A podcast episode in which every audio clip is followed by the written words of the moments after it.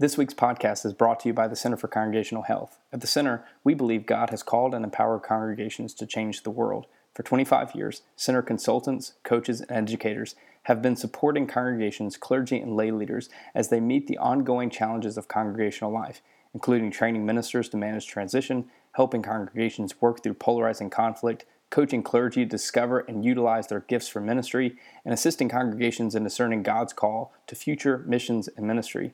Center consultants and coaches don't dispense expert advice. Instead, they recognize the uniqueness of each congregation and work to create the space needed for God's people to discern and follow the leading of the Holy Spirit. Please visit our website, healthychurch.org, to learn more about the center and find help you need in order to thrive in missions and ministry.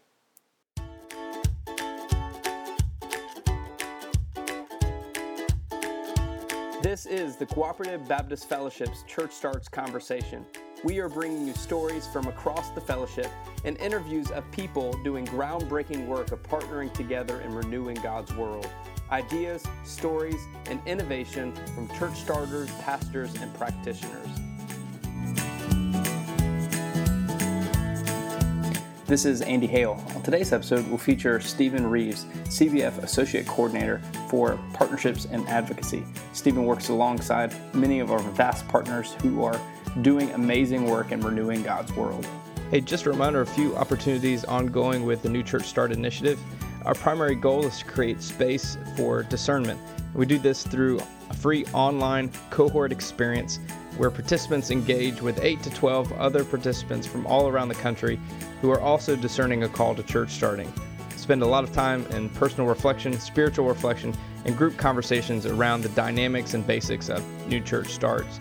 If you're interested in joining one of our upcoming cohorts, be sure to email ahale at cbf.net.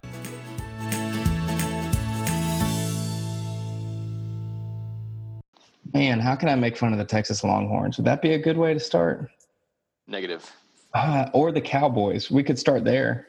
Yeah, um, that's that's not offensive to me. I barely care about the NFL. Oh well, then we should focus on the Longhorns then. Don't, yeah, don't don't go after the Houston Oilers though, man. That's still a sore spot. that's good to know, especially since the Texans aren't going anywhere. Yeah, I, I don't care about the Texans hardly. Well, I guess if anybody was eavesdropping in on our conversation today, they would know that this is probably the most important thing happening in the fellowship today. Would you agree? Uh, absolutely. Yeah, yeah. Uh, well, Stephen, welcome to the podcast. Thanks for having me, Andy. I appreciate it. Yeah. with you. Now, you've been with CBF for uh, a little over three years now. Is that correct?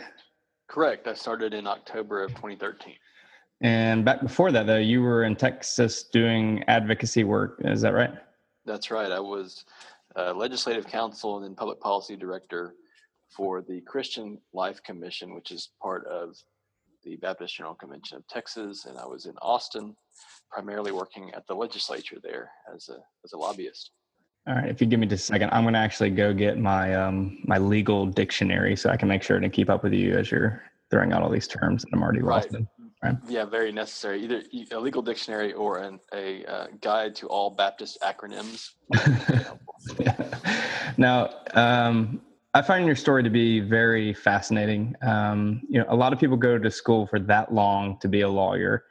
Um, their first choice is probably not to work for a nonprofit organization and advocate work for um, for so many different groups around the country and, and establishing and building partnerships, um, not just with those organizations, but with the many congregations that are part of the fellowship. So, why was it advocacy for you and not big shot lawyer in the heart of Austin, Texas? Well, I think first I was fortunate enough to grow up in a CBF connected church. Uh, very, very involved in church. Very passionate about the things that CBF uh, folks are passionate about. Had a great experience with Southwest Baptist Youth Camp, which connected me to a lot of CBF churches in Texas and Oklahoma and Louisiana, Arkansas, that part of the country, and went to law school very much with justice type issues at heart and at mind.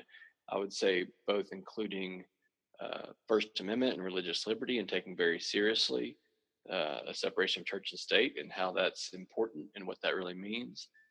Uh, and also uh, a lot of focus on civil rights and uh, what you might call social justice. And so, went to law school with that in mind, and that's that was wonderful. Law school was a great experience, but um, when for a lot of folks coming out of law school, that's not the type of things they go into, whether it's uh, insurance defense or or uh, prosecution or criminal defense. I, I, really didn't have in mind kind of the Perry Mason type law, uh, uh, criminal law, or big corporate law.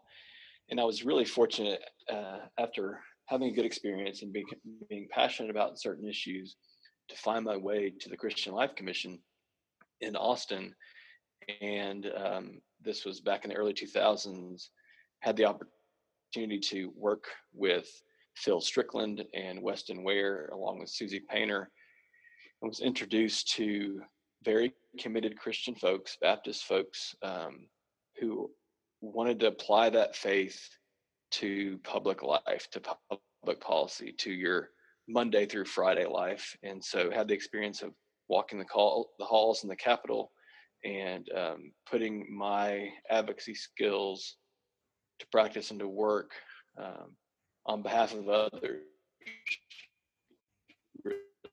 and to help uh, pastors and other church members understand that process with sensitivity, um, but really not for their own benefit or for their own um, out of their own self-interest, but on behalf of others. And that that felt like a calling to me. That's where I really felt at home. And so um, I've been fortunate to kind of find my way in that same sort of uh, sphere since then, and I'm, I'm very blessed. Uh, there are a lot of people who um, who would love to have my job, who think that I, what I do is is a lot of fun, and it is, and I'm passionate about it, and I'm fortunate for sure. Mm. Just so we're clear, you did make a reference to the 1950s and 1960s TV show Perry Mason. Was that? Yeah, that was. Uh, and so I'm sure all your listeners watched it, watched them all live. Right, you, uh, that's the number one show streamed on Netflix. I uh, I made a uh, Matlock like reference uh, this past Sunday, and you know the look on everybody's face, like half was like, "Who is Matlock?" The other people like, "Why is that even relevant?" Like, did he write this sermon in, in the 1990s? So. I guess I should have said Law and Order or something like that, but for whatever reason, I don't know if it was the first uh, uh first TV show of its kind, but people still fall back on Perry Mason, and, and most folks know who you're talking about. Yeah. It's, it's good to know Texas is up to date with their TV shows. So yes, just got past Perry Mason. yeah. Um, yeah, I think one of the challenging aspects of of advocacy um, is for pastors speaking to their local congregations about um, uh, economic and social injustice happening, and I think probably one of the most challenging things about that, especially if you're in a large congregation, kind of a downtown or suburban area, it might be you have some lay leaders. It might be you have some congregates that are business owners that are people, I guess, living out that injustice. So, so what's the balance there? How do you speak to that? I mean, how do pastors come around those types of issues? Yeah, that's a great point. I think you're right that, um, especially in CBF life, that um, we have a real diversity within our pews and so whether it's uh, you know business interests or certainly ideological and political identity there's going to be a, a, wide variety. I think our churches really are purple in the political parlance. They're not all one thing liberal or progressive and or conservative and that sort of thing and so it, it does take a sensitivity. I think for a pastor first and foremost you start with scripture.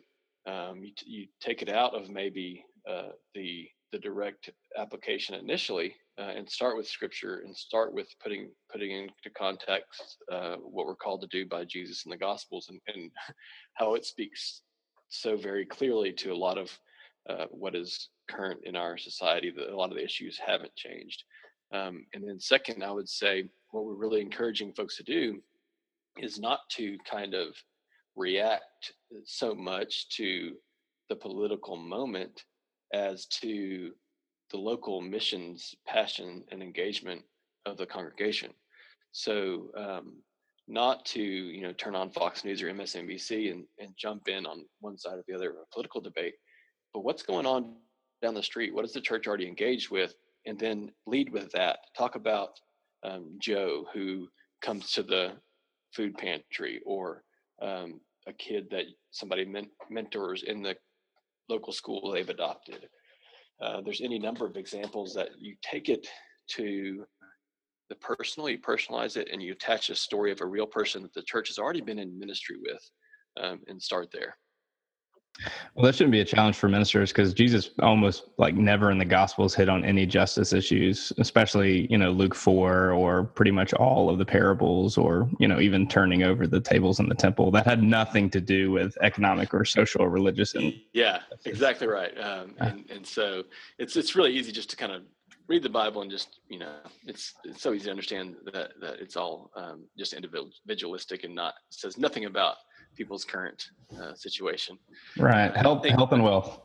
Uh, yeah, honestly, the more um, you dig into the Gospels and what Jesus had to say, the more, uh, to me, I see um, the uh, emphasis on the system, and especially in their context, a, a Roman system that they're you know occupied, uh, and and what how the the subversive ways that he said and he taught us to to highlight the injustice in the system. And it's uh, it's you know one of those things that you can obviously study your whole life and see see new aspects of. And so um, it's it's certainly a challenge to speak to that side of things in our current um, church and political context but i think it's what we're called to do.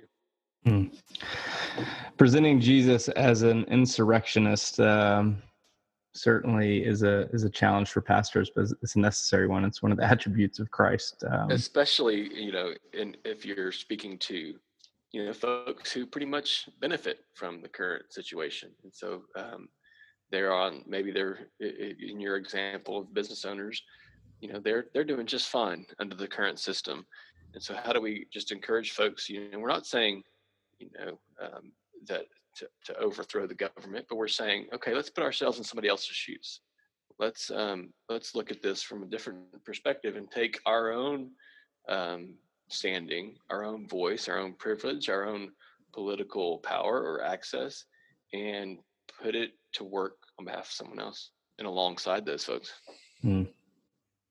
It's definitely um, it's definitely a challenge for ministers, especially uh, in a day and age where uh, you have your convictions and you have your theology, um, but then you also have uh, churches that are all too willing to say, "Oh, okay, well that's your opinion. You, you can go on your merry way." Um, I, I, served in a congregation uh, before, well before Mosaic, and it was a challenge for me because we used to provide uh, food vouchers for um, people in need come to us, and they would then go to the local food pantry that we help support and some of the people would also come in and they you know wanted reimbursement for power bills that were just absolutely astronomical. Mm-hmm. and come to find out they're they're renting uh, trailers. They're renting uh, these homes from members of our congregation.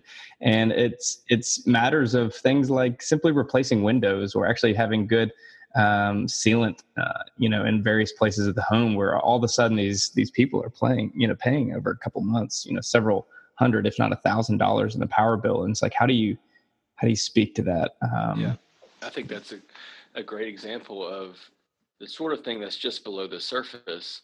Uh, sometimes in our mission work, when you, you know, instead of just handing out, you kind of ask the additional question, what's going on? And then you find out um, the situation. And then you might, that might point to systematic problems on the one hand, or it could point to um, business practices and uh, ethics of of the industries folks are in, and so that is definitely uh, a challenge. And I think in, in a number of situations, I think it's a lack of the church speaking to the Monday through Friday existence of folks, uh, speaking to uh, how to be a Christian in business and what does that look like, um, that has led to this bifurcation where you do your Sunday thing and you do Monday through Friday, and those two shouldn't really overlap. And I think that's very dangerous.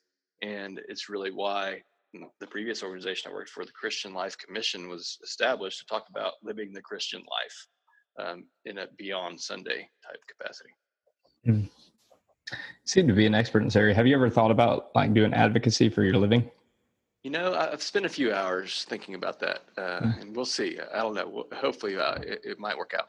Might might play out. Um, You, you, hit on a great point uh, that I want to go back to, uh, and that is, you know, getting our local congregations involved. Sometimes uh, it comes down to hearing stories and experiencing those stories. You know, um, many congregations um, experience ministry through providing for another organization to to do ministry instead of hands-on ministry. The the really um, I guess getting your hands dirty, uh, relational type ministry that we see within the Gospels. Um, but you know something you said is that the transformation begins to come when you you know that person you have a, a name with the face of injustice uh, happening in in the area so what are some practical ways you've seen congregations get to know the stories and the people of their community yeah that's a great question i think um, your example of somebody coming uh, to the church for essentially benevolence funds for help with a light bill uh, in my experience, has led to advocacy uh, on uh, things like predatory lending, which is something that uh, CBF has highlighted early on our advocacy efforts, and it's something I've been working on for a number of years. And it was in that case just asking the additional question: Well, why can't you afford that light bill? Well, maybe it's outrageous because of the living conditions, but maybe it's because they're paying $200 every two weeks on a $700 loan and not reducing what they owe because it's got a 600% interest rate. you know so i think start by when they do have the encounter asking the extra, extra question i think i've seen um, there's some great work going on around public education uh, around churches who might have for years kind of partnered with, with a local elementary school to provide mentors or reading coaches or you know volunteers then saying okay that's wonderful but what's going on in public education in our state. Let's sit down with the principal. Let's talk to the superintendents. Let's see how we can um, take that extra step and, and, do something a little bit different. Um, I think uh, the uh, uh, there's so much focus on food ministries that um, folks can can see what's going on when it comes to hunger policy uh, and SNAP benefits and how do those things impact what folks are able to access um, I think some people have been awoken to the ideas of, you know, food deserts. Well, in some parts of town, it's way easier to get fresh and healthy food than it is in other parts of town. And so I think it's, um, you know, continuing to do the ministries that the church already, has done and has felt passionate about, you know, Habitat for Humanity. And what does that say about housing um, affordability and that sort of thing? But then also, one, maybe trying to go a little deeper uh, in, into those relationships and and get to know the stories. And two, that the congregation, that the leadership or the the congregants themselves feel empowered and authorized and at home with looking at larger issues of justice. And so I think that is something that we hope to help congregations navigate to where they can kind of feel empowered that okay um, this isn't you know quote unquote politics this isn't you know um, what side do you fall on the political divide? This is how do we impact our community at large in an even uh, bigger way possibly uh, cbf is obviously um, built on on partnerships um, I think, which is one of the beautiful aspects of this fellowship, is that we don't have to do it on our own. We don't have to create it. Um, we find and support other people who are doing it. Um, so, what are some ways uh, CBF's involved with advocacy? What are some of uh, the partnerships we've established? Yeah, that's a great question. I think uh, first and foremost, uh, while kind of my position with with CBF and a larger emphasis on advocacy as a word is um, fairly new. Um, being an advocate for the most neglected, marginalized, and vulnerable people in the world has been at the heart of what CBF does, particularly in global missions, since the very beginning. So I want you, I want you to hear me say this is not new. Um, and um, our field personnel around the world have been amazing examples of uh, being advocates for the communities and the individuals that they minister to from the beginning. So those have all that's always been there. In addition, there have been a few very key partnerships for a number of years around advocacy. I, I would say the first and foremost is the Baptist Joint Committee for Religious Liberty and their work in Washington, D.C. We've been supporting them since the very beginning of CBF, and they do amazing work on the issue of religious liberty and church state separation from a very traditional Baptist viewpoint that that's a good thing for both the church and the state. Um, from both in the First Amendment, the Establishment Clause, the No Establishment Clause, and the Free Exercise Clause. So the work of the BJC has certainly been a, a very important partner. In addition, Bread for the World has been a partner for CBF for a number of years, and they do amazing work primarily around hunger, both global and domestic. But they are doing a great job, I think, lately of also addressing issues that impact hunger. So, uh, issues of criminal justice and how folks, uh, after they've served their time and get out of the system, may not be eligible uh, for certain benefits, and that leads to hunger. Uh, issues of immigration and why folks uh, leave their country and seek to live here in the United States, and how you know they may or may not be eligible for certain things. So that that contributes to hunger. So I would point out those two organizations as partners that have been long, historic, and key partnerships for CBF. Uh, in addition, we've established in the last several years um, important kind of coalition partners where we come to the table and agree to work on something together, even when we may not agree on a lot of other things, um, but we can focus together on, on a, an area of agreement. And those sort of coalitions have been growing for CBF. And I think that's just something that uh, national religious organizations do together. Most denominations, most conventions, most large national organizations uh, have folks um, on staff who look at the public witness aspect of of their organization and, and find ways they can partner with other organizations um, to work together toward a common goal. And so those coalition partnerships are also increasing for CBF for many of our congregations, obviously, um, they support um, fellowship financially. Uh, they're involved with many of our field personnel, and and maybe they even contribute to some of these great organizations you're talking about. What are some practical ways that um, our congregations can get involved in the work of advocacy, whether with these partners or uh, identifying other partners in their area who are doing great work? I think that last thing you mentioned is very important. As um, a congregation might come to the realization that they want to be more involved in this sort of work, I think they first want to do some sort of assessment of the missions passion of the church. What are the things the church has already cared about that we, like we spoke about earlier, that might lead to advocacy opportunities? And then to, I would say, start with other organizations in their location, in their town or city that um, work on those things. And so not to be afraid, obviously, to get outside the church walls and to establish relationships with folks with in organizations that maybe they're not even Baptist, maybe they're not even Christian, um, but maybe there's expertise there, um, whether it's mental health or hunger or housing or transportation. Um, just start having uh, calling folks up and having meetings. I think um, that's one thing that some congregations have realized that uh, if you say you you're a pastor or a deacon or a Sunday school teacher or a leader in a church, and that your congregation is interested in helping on a certain issue, people are going to want to talk with you. And so I think that's important, being willing to to establish those relationships.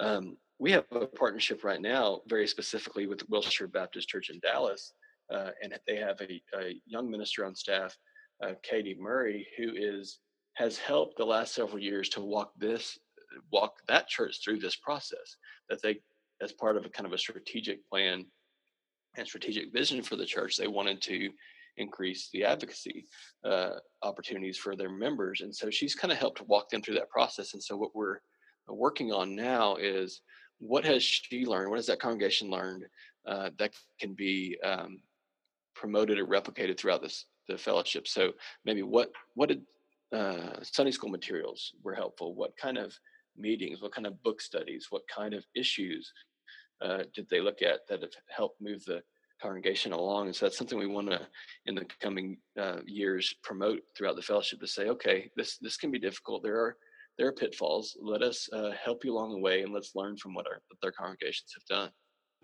Yeah, that's great. I mean, when you, you think about it, um, we have a tendency to forget what, I guess, for lack of better terms, what got us to the top of the hill, you know, and then we expect other people to get exactly where we are in the process. Um, I, I, think sometimes that's a challenge of of ministry that you know we uh, have the benefit of thinking theologically seven days a week and our congregations who are busy with their lives and their work and their families don't have that uh, benefit as well. And so i love the idea of helping people get there you know uh, here's how you here's how you build here's how you take the steps you know um, that's that's brilliant work and i think it's important for for cbf that we're not prescriptive we're not saying here is the issue you have to take on um, we will at times highlight uh, certain issues and tell the story of congregations and individuals who become passionate about issues and educate folks on certain issues when there's an opportunity for real impact. But above all else, we want to be a resource to say, here's how you go about. If you care about that and you want to do something about that, here are some suggestions. Uh, and that's important because, uh, especially as CBF is constructed, you know, we're not uh, we do not pass resolutions. So we're not looking to write a very beautiful resolution and get everyone feel like they're either on the right side or the wrong side of that. Let's vote on it, and the majority goes. Uh, that is somewhat the experience that many churches came out of um, in the Southern Baptist Convention, and that's not where we're headed. I would uh, say that is uh, passing resolutions trying to find the quote unquote right side of an issue is not where we want to go. We would much rather be um, uh, uh, helpful for folks to find and engage their passion where they are, and then um, and then help connect them uh, to other organizations and possibly to a national effort. Um, and I'd rather have, uh, as someone leading advocacy, I'd rather have a you know a dozen or two dozen very passionate and engaged folks, uh, pastors or otherwise, on an issue that are willing to answer the call, willing to do something, than a beautifully worded resolution that nobody pays attention to. Hmm. So what you, you're saying is that we're not going to have like an advocate driven church book that's going to come out in the next couple years for CBF. Uh, I don't know what you mean by church book, but uh, yeah, there's not going to be a set of prescribed positions that all churches must uh, sign on to. Otherwise, they are no longer CBF. That ain't the way we're going to work. That's awesome.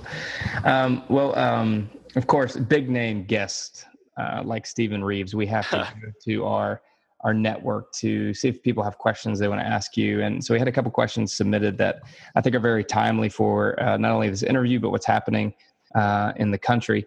Uh, the first question uh, that was asked was, um, "What advocacy efforts are being planned for the future?" Um, around immigration, uh, I guess around um, the current refugee crisis. Mm-hmm. Yeah, that's a great question. Um, as I just stated, you know, we, we want to be responsive and not um, try and mandate issues. But as things happen, as uh, issues arise in the fellowship, we want to we want to be responsive and uh, help folks out. And certainly, um, we have started out um, with this issue around predatory lending because as I came to CBF, I realized that it wasn't just churches in Texas that were uh, concerned and active on that, but it was churches in Missouri and Kentucky and Alabama and Louisiana. So there seemed to be some consensus around that. Um, I think the same can be said for immigration and refugees in the current situation. And so, um, you know, this sort of ministry to these communities and populations here domestically has been, uh, I would say, a hallmark of CBF's global missions efforts. And so we we we have to be responsive to the current moment. And so we we have um, over the last several years kind of quietly cultivated a a group of folks that we knew cared about this. Um, and you know, initially our hope was that this would turn into advocacy for some comprehensive immigration reform. Uh, that moment has not come. Instead, where we find ourselves, particularly in the last few weeks since the ex- new executive orders have come down, is a place of um, trying to um, help folks not be deported, particularly when they're going to um, break up families, particularly when they've grown up here.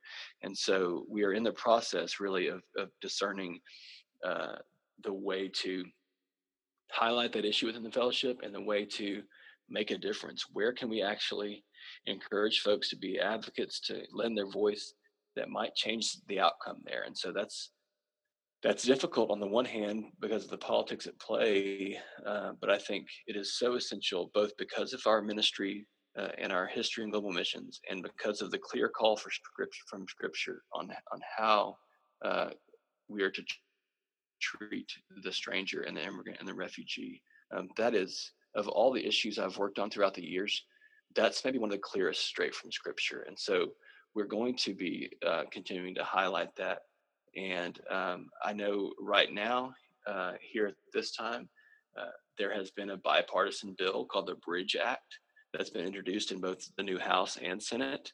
So already signed onto by Republicans and Democrats, which would um, prevent deportation of the DACA students, the deferred action uh, for childhood arrivals. So the, the kids that were brought here very young and this country's all they've known. They've stayed out of trouble. They've been in school. They've done well.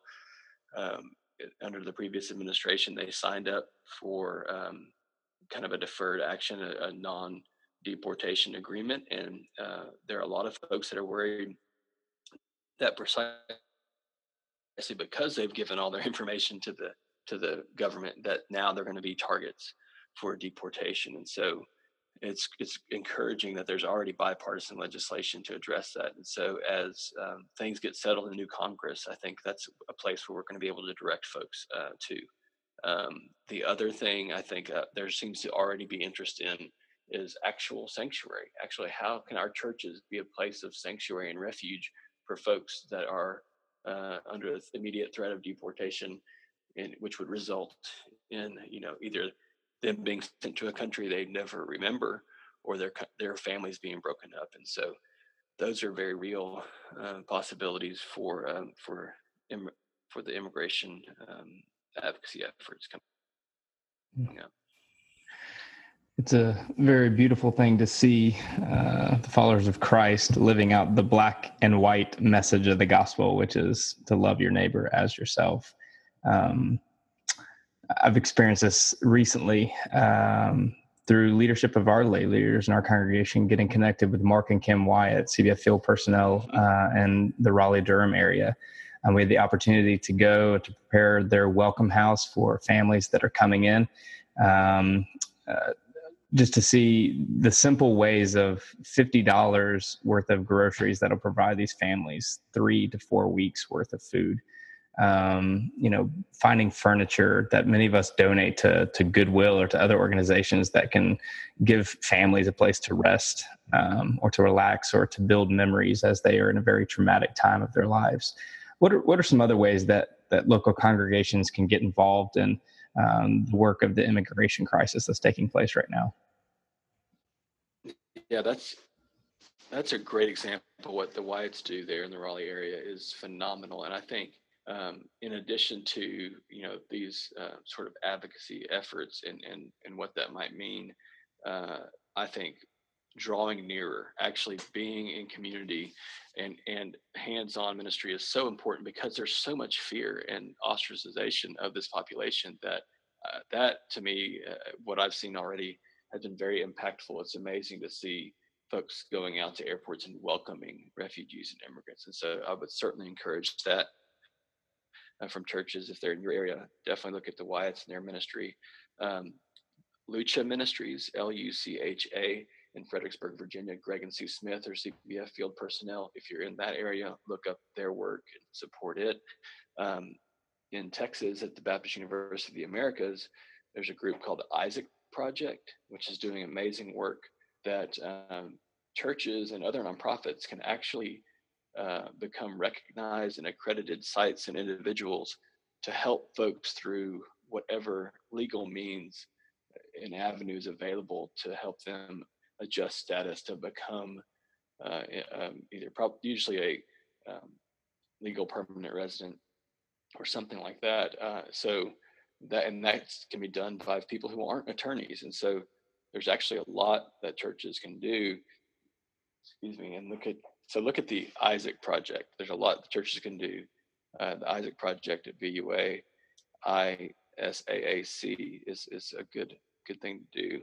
um, that that might lead to uh, some more opportunities. Certainly, again, contact the the nonprofits and ministries in your local town that already do this work and see what's needed. Um, a great example for churches is ESL, uh, teaching English to recent arrivals, possibly even um, uh, citizenship classes for people who are, who are trying to pass the test and become a citizen. These are things that church, a lot of churches provide. And it may be that your church can provide volunteers to an existing uh, ministry somewhere else, or that, that that's a, a, needed ministry that needs to be started. Uh, those are very hands on. Um, and as far as advocacy goes, I think that there are a few people and organizations that are doing this well that are sensitive to the um, to the point of view of faith communities and Christians in particular. One of them is Evangelical Immigration Table, and you can find their website very easily. And that's a very broad group of uh, evangelical Christians that all come to the same place on this issue, um, starting with Scripture, and that are working together for policy change.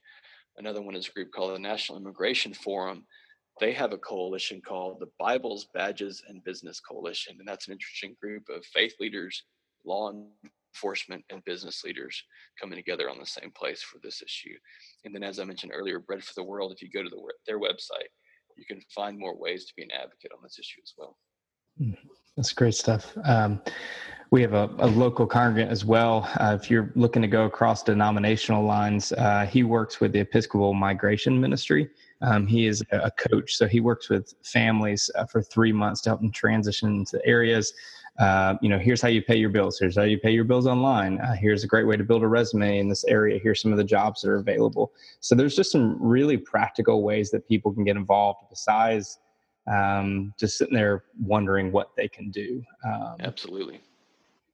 You've given some great organizations. Are there any great resources that you would recommend for people to read? I would say that um, if they want a good understanding of what's really current and what's going on right now, uh, the National Immigration Forum website has summaries of the recent executive actions that are pretty easy to read to understand exactly what they mean and, and why it can be problematic, as well as the Bridge Act, the piece of legislation that we're hoping uh, uh, can move forward. And I think those would be um, very quick, uh, kind of up up to date sort of things. There is a great book called Welcoming the Stranger by Matthew Soerens and Jenny Hwang, H W A N G and S O E R E N S. And Matthew works with World Relief, which is another great organization. I think they're the largest refugee resettlement organization in the U.S. And so um, that that book is the type of thing written by you know both very committed Christians looking at both Scripture, uh, looking at history of this country and immigration and current practice um, that can be uh, very helpful for folks and the type of thing that maybe a Sunday school class or a book club at the church could work through. Well, Stephen, this has been great. I think really practical for for our congregation. So thank you for your time. Oh, you're welcome. It's great to be here. I'll, I'll mention uh, one other, uh, and that's uh, Ethics Today or Ethics Daily is another uh, organization that has a lot of good resources, including a, a, documentary called Gospel Without Borders. So, thinking of film as another good way to introduce this sort of thing to churches, maybe without uh, a full book story. Story. Uh, that's another thing I just wanted to mention before we close. So, thank you for the opportunity. It's been great talking with you. Thanks for joining this week's episode, and thanks again for the Center for Congregational Health for being our sponsor. Again, you can visit them at healthychurch.org. You can find more information about CBF and CBF Church Start initiatives at cbf.net backslash church starts. We also have our church starters writing stories each and every week to tell you about innovative work they are doing, lessons learned from church starting. Be sure to follow us on Facebook, CBF Church Starts.